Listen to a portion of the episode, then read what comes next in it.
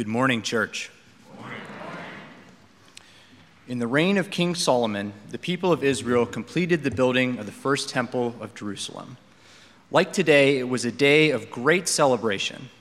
When the construction was complete, the king prayed that the Lord would fill the temple with his presence. Our Old Testament passage, 2 Chronicles 7 1 through 3, describes God's answer to that prayer. Please follow along using the passage printed in your bulletin, the text on the screen in front of you, or in your own Bible. As soon as Solomon finished his prayer, fire came down from heaven and consumed the burnt offering and the sacrifices, and the glory of the Lord filled the temple. And the priests could not enter the house of the Lord because the glory of the Lord filled the Lord's house. When all the people of Israel saw the fire come down and the glory of the Lord on the temple, they bowed down with their faces to the ground on the pavement and worshiped and gave thanks to the Lord, saying, For he is good, for his steadfast love endures forever. This is the word of the Lord. Thanks be to God. Good morning, church. The risen Jesus promised his disciples that God, the Holy Spirit, will fill the lives of his people with truth and power. Our New Testament passage Acts chapter 2, verses 1 through 6, tells us that on the day of Pentecost, the promise of Christ was fulfilled. When the day of Pentecost arrived, they were all together in one place, and suddenly there came from heaven a sound like the mighty rushing wind, and it filled the entire house where they were sitting. And divided tongues uh, as of fire appeared to them and rested on each one of them and they were all filled with the Holy Spirit and began to speak in other tongues as the Spirit gave them utterance. Now there were dwelling in Jerusalem Jews, devout men from every nation under heaven. And at this sound the multitude came together, and they were bewildered, because each one was hearing them speak in his own language. All flesh is grass, and all its beauty like the flower of the field. The grass withers, and the flower fades, but the word of our God endures forever.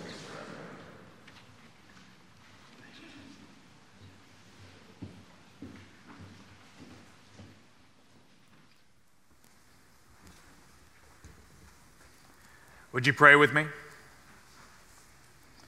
O oh Lord, your word is a lamp unto our feet and a light unto our path. As we are gathered here today on this Pentecost Sunday, we pray, O oh God, that your Holy Spirit would not only fill this place, but we pray, O oh God, that the words of my mouth and the meditations of our hearts would be holy and acceptable to you, O Lord, our rock and our Redeemer.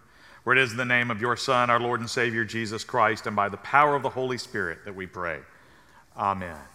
You know, it is so good to see all of you today, and I know it's good for you to see each other. Some of you, for some of you, this is the first time that you've been back in a while.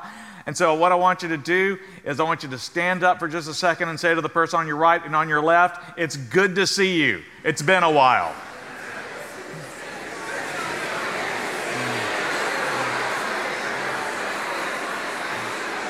Okay, okay, okay.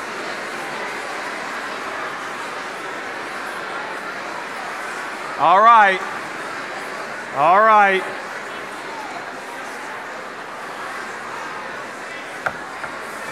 Thank you.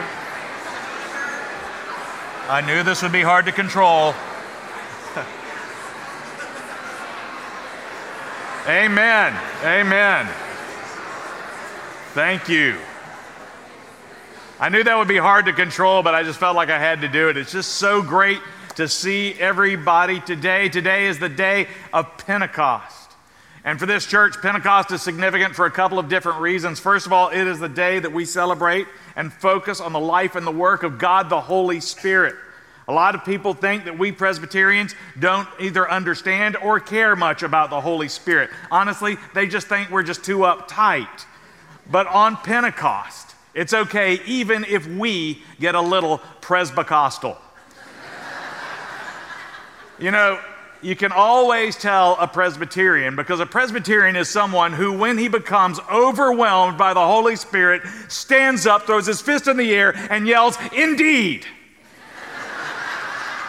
so I would like for you all to do that with me. You don't have to say amen this morning, although you're welcome to, but I want you to all say, say it with me Indeed! There you go. Thank you so much. See, y'all are a little Presbycostal. That's good. But there's another reason why we can be excited today. One year ago, our church broke out of our COVID quarantine and started holding in person worship services again. That's right, it has been exactly one year minus one day since we went, or I should say, since we came back together and started worshiping in person again. That is worth celebrating. But I want to say that I still continue to talk to churches, not only all over the city, but all over the country, who are just making their first steps of coming back together. And we want to pray for them. We want to celebrate those reunions. We have enjoyed coming back together, and we've especially enjoyed over the last uh, couple of weeks the ability to come together and actually be able to see one another's faces. So that is all very exciting. But this Pentecost Sunday, is significant for a whole other reason.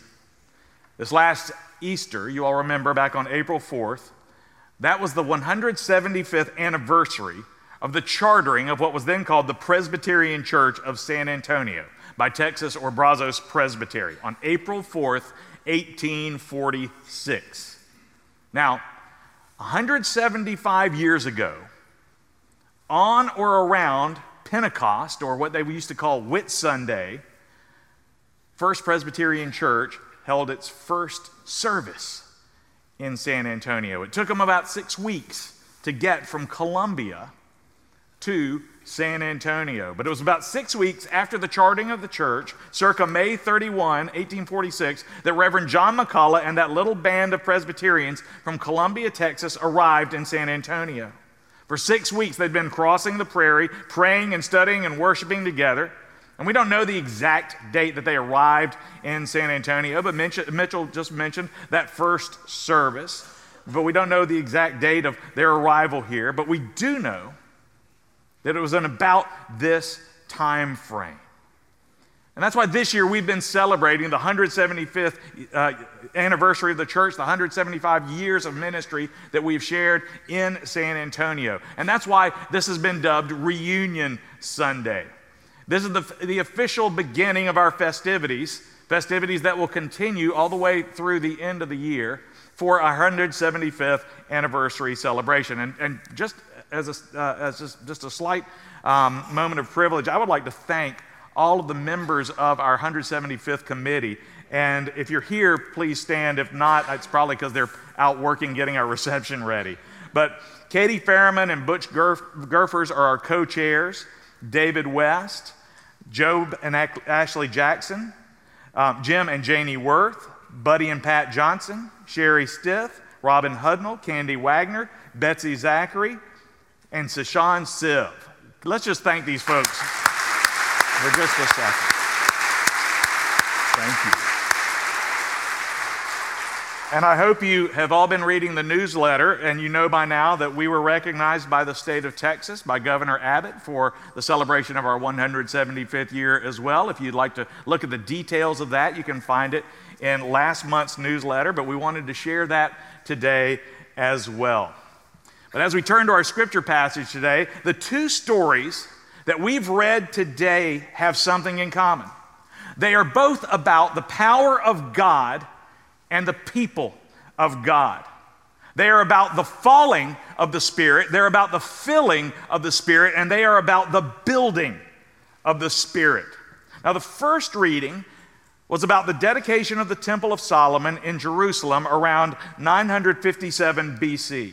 The second was about the day of Pentecost, that day when the Holy Spirit fell upon the followers of Jesus and the church went public with its mission and ministry of the church to all the world. But we have to remember that the holiday of Pentecost was a reunion of sorts. It was kind of a, a, homecoming gathering for Jews all over the empire. It was a time for Jews to gather back in Jerusalem from all over the world for a festival. But for the church, it's taken on a more significant meaning because Pentecost is considered the birthday of the church because it was the day that the Holy Spirit fell upon the church and empowered the followers of Jesus to proclaim his word and carry out his work in the world. Now, the first thing that happened on Pentecost was the falling of the Spirit. And suddenly there came from heaven a sound like a mighty rushing wind, and it filled the entire house where they were sitting, and divided tongues as of fire appeared to them and rested each on each one of them. That day the Holy Spirit fell or came down, descended upon the followers of Jesus. But what does that mean?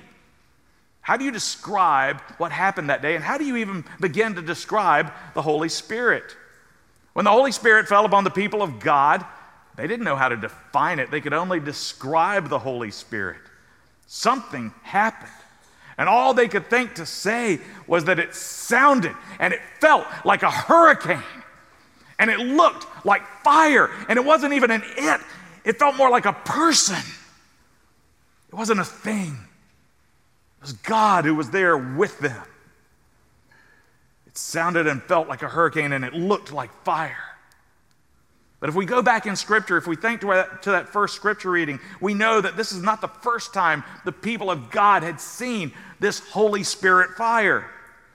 When the construction of the temple in Jerusalem was complete, King Solomon dedicated this new architectural marvel to God, and he did it with prayer.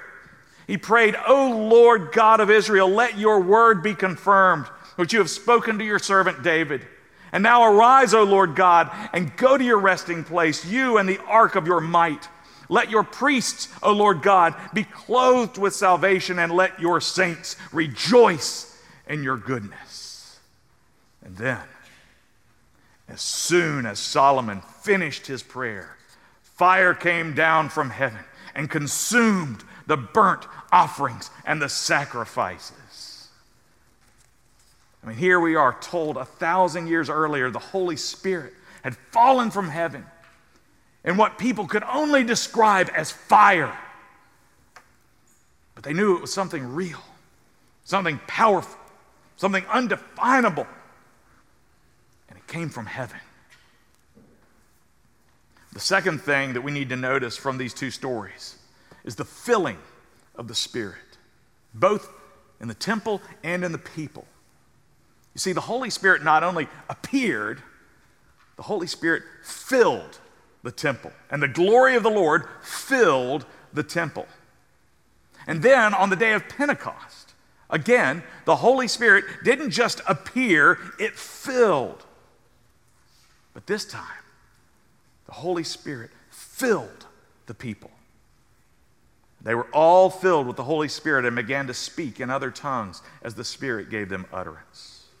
You know, it wasn't like just a few years ago when everybody was doing that ice bucket challenge and everyone was drenched with freezing water because you were scared not to accept the dare because you felt like, well, that makes you either a coward or a mean person.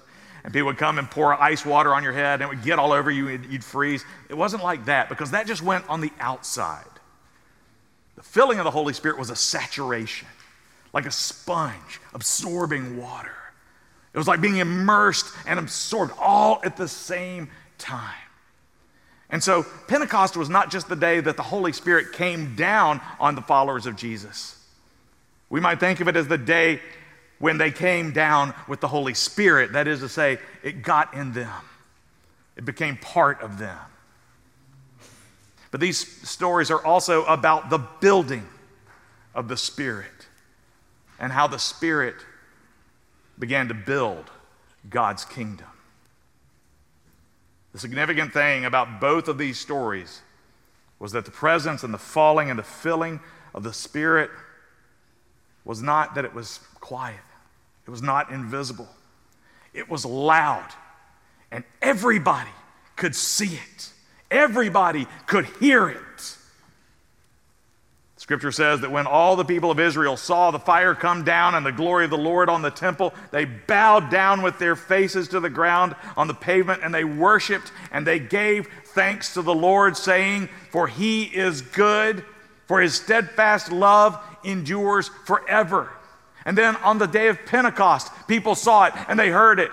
And now there were dwelling in Jerusalem Jews, devout men from every nation under heaven. And at the sound of the sound of the fire and the wind, the multitude came together, and they were bewildered because each one was hearing them speak in his own language. The coming of the Holy Spirit, both times, was neither invisible nor quiet. It was loud, and everybody could see it. Not just in the special effects that we read about, but in the changed hearts, the changed lives of the people to whom God's Holy Spirit came. And what was the effect of the falling and the filling of the Spirit? It was that it changed people's lives. And people took notice. People reacted.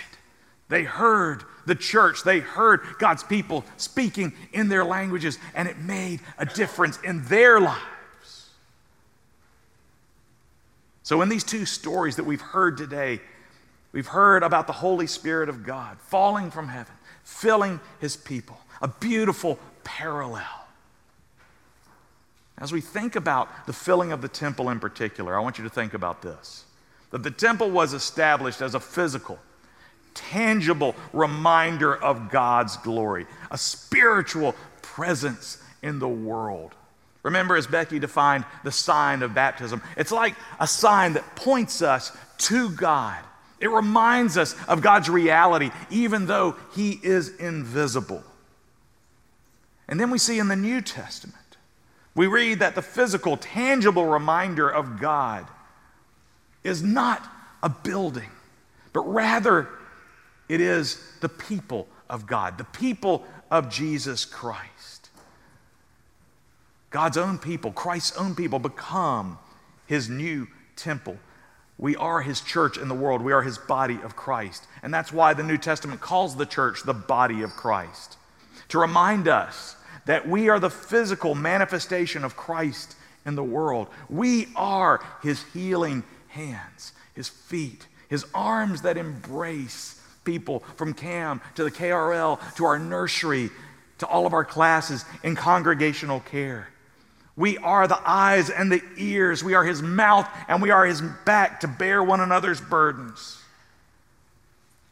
And that's why, in addition to calling the body of Christ many other things, the body of Christ is also called the temple. Remember, Paul says, Do you not know that you are God's temple and that the Spirit dwells in you? Built on the foundation of the apostles and prophets, Christ Jesus himself being the cornerstone, in whom the whole structure being joined together grows into a holy temple in the Lord. In him, you are being built together into a dwelling place for God, the Holy Spirit. We the body of Christ, are the temple into which God pours his Holy Spirit. And when the Spirit of God is present, people begin to take notice. 100 years ago, this church was led by a pastor named Arthur Gray Jones. Dr. Jones was known as a preacher and a scholar. Dr. Donald Everett, First Presbyterian's late church historian, reported that Arthur Gray Jones may have been the most learned minister in the history of First Presbyterian Church. 100 years ago, in 1921, he retired as pastor of this church to accept a call as teacher of systematic theology at Austin Theological Seminary. Now, although Dr. Jones was known as a theologian's theologian, Dr. Jones believed that the Presbyterian tradition of Calvinism was built on the idea that we are to make plain the great mysteries of our faith. The messages that he preached delineated Presbyterian doctrine in terms clearly understood by both the capitalist and the cowboy. Now, personally, I have a great affection for Arthur Gray Jones. Not least among the reasons for that affection is the fact that he too was pastor of this church during a pandemic, the Spanish flu pandemic of 1918. And you know, you know what? I look forward to talking to him about that. when did your session meet to decide on masks and how many rows did you block off? But I will say that probably the most significant factor of his tenure, the most significant description of his tenure, is that he led First Presbyterian Church from an era of survival to an era of influence in the city of San Antonio. You see, San Antonio at that point was becoming more civilized and was becoming more settled. And as a matter of fact, by my calculations, Dr. Jones may have been the first pastor of First Presbyterian Church up to that point never to have been shot at. Hopefully, his predecessor was the last. But like Solomon, Dr. Jones was a temple builder. 110 years ago, under the leadership of Arthur Gray Jones and the leadership of this church, First Presbyterian Church built this sanctuary in which we are now sitting. It was Dr. Jones who led the congregation from Houston and North Flores to our current home here at Fourth and Alamo. And the first service held in this sanctuary was held on June 5th, 1910. The building was yet unfinished, but it was finished enough for the purposes of worship that day. This building was designed by the renowned architect Atlee B. Ayers, and it drew all kinds of critical acclaim and attention. It was reported to be the finest church in San Antonio, perhaps even in the South. People took notice, and Dr. Jones became one of the most well respected and influential ministers in the city, in the state, even the nation. As a matter of fact, the beautiful ascension window that you see every Sunday was dedicated, given in memory of Dr. Arthur Gray Jones. But even for all that, that wasn't the notice, that wasn't the attention that Dr. Jones wanted.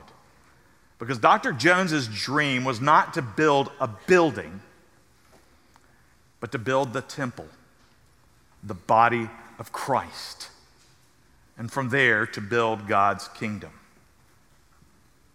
I want to share with you some words from a sermon that Dr. Jones preached called Temple Builders. I realize that the words, the language may be a bit dated for our ears, but it's powerful nonetheless. In his sermon, Temple Builders, Dr. Jones said, Out of the quarries of the earth and sin, the raw materials are being gathered for this spiritual temple and the voice of the master builder comes to the people today. Who then is willing to consecrate his service this day unto the Lord?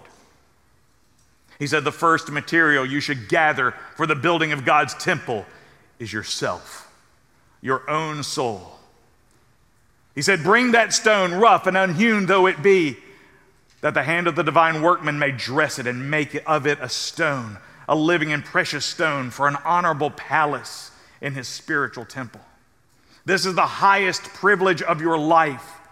That is the, pri- the primordial duty which you owe to yourself to bring yourself as material for the great builder, to surrender your own heart and life to Jesus Christ, that his blood may cleanse you from your sin, that his power may protect you in times of temptation and danger that His grace may comfort you in trial, that His Spirit may cheer you in the days of disappointment and sorrow, that His hand may work in you the image of the glory of God, and that His promise may arc your future with light and hope.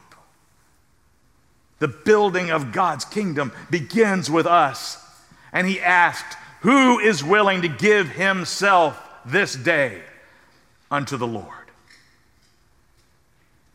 But God's kingdom building doesn't end with us. Dr. Jones continued that there is other material that must be gathered.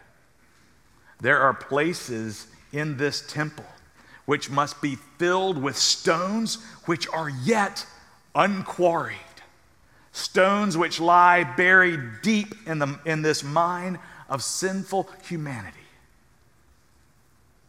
He said, Who then is willing to dig for those unquarried stones. He said, Every soul must face this larger question Who among us is willing for this work to consecrate his service this day unto the Lord? It is very plain that the Spirit of Christ expects of you something more, he said, than your personal salvation. Today, there comes from God the call to this ministry this personal work among our fellow men for their salvation. A call to dig and to dig hard for those unquarried stones, those lost people, that they may be ready for God's great temple. And he said to the congregation, Who is willing to give himself this day unto the Lord to quarry those stones? Indeed, on this Pentecost Sunday, who's willing to give himself as a stone for this temple by consecrating first your own life and then demonstrating a willingness to go and find those lost gems, those yet unquarried stones that need to be brought in to fill the gaps in, the, in these walls. Who is willing to consecrate his service this day unto the Lord? It's a question that we need to be asking ourselves on this Pentecost Sunday, 100, 175 years later. It reminds me of a story that I once heard from Cliff Barrows. If you don't know who Cliff Barrows was, Cliff Barrows was Billy Graham's right hand man. He was a longtime music and program director for the Billy Graham Evangelistic Association. And while Billy Graham may have been the number one preacher in the world, Cliff Barrows was definitely a close second. I met him once at the Cove in Asheville, North Carolina, when he was teaching at the Billy Graham School of Evangelism. And one night he told a story. He said, When I was 10 years old, my father took me to Yosemite National Park in California. He explained that on top of one of the mountains at Glacier Point, 7,000 uh, 7, feet above Camp Curry, workers had been doing a controlled burn and amassing wood and debris and had been burning it all day long so that it was just a huge mass, a huge pile of coals.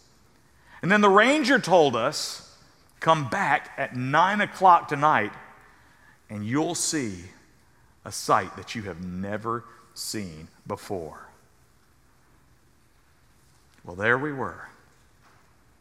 I had hold of my dad's hand. The ranger looked at his watch, and at nine o'clock he said, All right, it's nine o'clock. So all listen carefully, and we'll hear a voice from up on top of the mountain. A few seconds later, from the top of the mountain, a distant voice called out, Are you ready, Camp Curry? Are you ready? And then our guide cupped his hands over his mouth and responded, We are ready. Let the fire fall. And then up on the mountain, there were these guys with these huge pusher boards with poles, and they pushed that great big pile of coals over the ledge. And the coals cascaded down the face of the mountain like a waterfall of fire, a beautiful firefall of light. Barrow said it was a beautiful sight. But when I saw it in my own heart and mind, I know many times the Spirit of God has said to me, Are you ready? When I saw those coals fall, I knew the Holy Spirit was saying, Are you ready? Do you want me to pour out my spirit, my power upon you? Are you ready for me to let the Spirit fall upon you and fill you with your work in this area of your life so that the people will see my power and love and kingdom at work in you? And Barrow said at that moment, I said, Oh God, I am ready. Let the fire fall. Pentecost began with the promise of God. But it came when the disciples gathered in the upper room in prayer. The fire fell from heaven into the temple, illuminating the world when Solomon prayed. And God promised that if my people who are called by my name will humble themselves and pray and seek my face and turn from their wicked ways, then I will hear from heaven and I will forgive their sin and heal their land. Do we dare to pray for something like that? For our world, for our nation, for San Antonio, for our church, for our homes, for our neighborhoods. Even after 175 years, I believe we are just beginning to pray that prayer.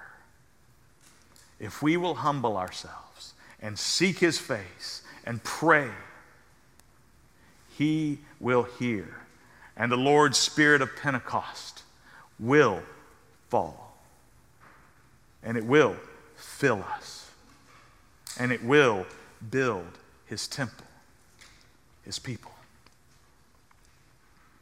The Lord is calling to you, First Presbyterian Church.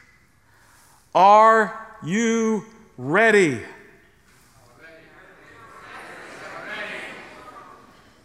Then say it with me. Let the fire fall. Let the fire fall. Let us pray.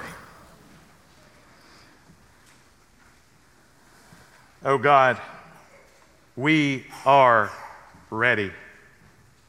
Let the fire of your Holy Spirit fall in our lives as never before. Let the fire fall again, for indeed we are blessed. Amen.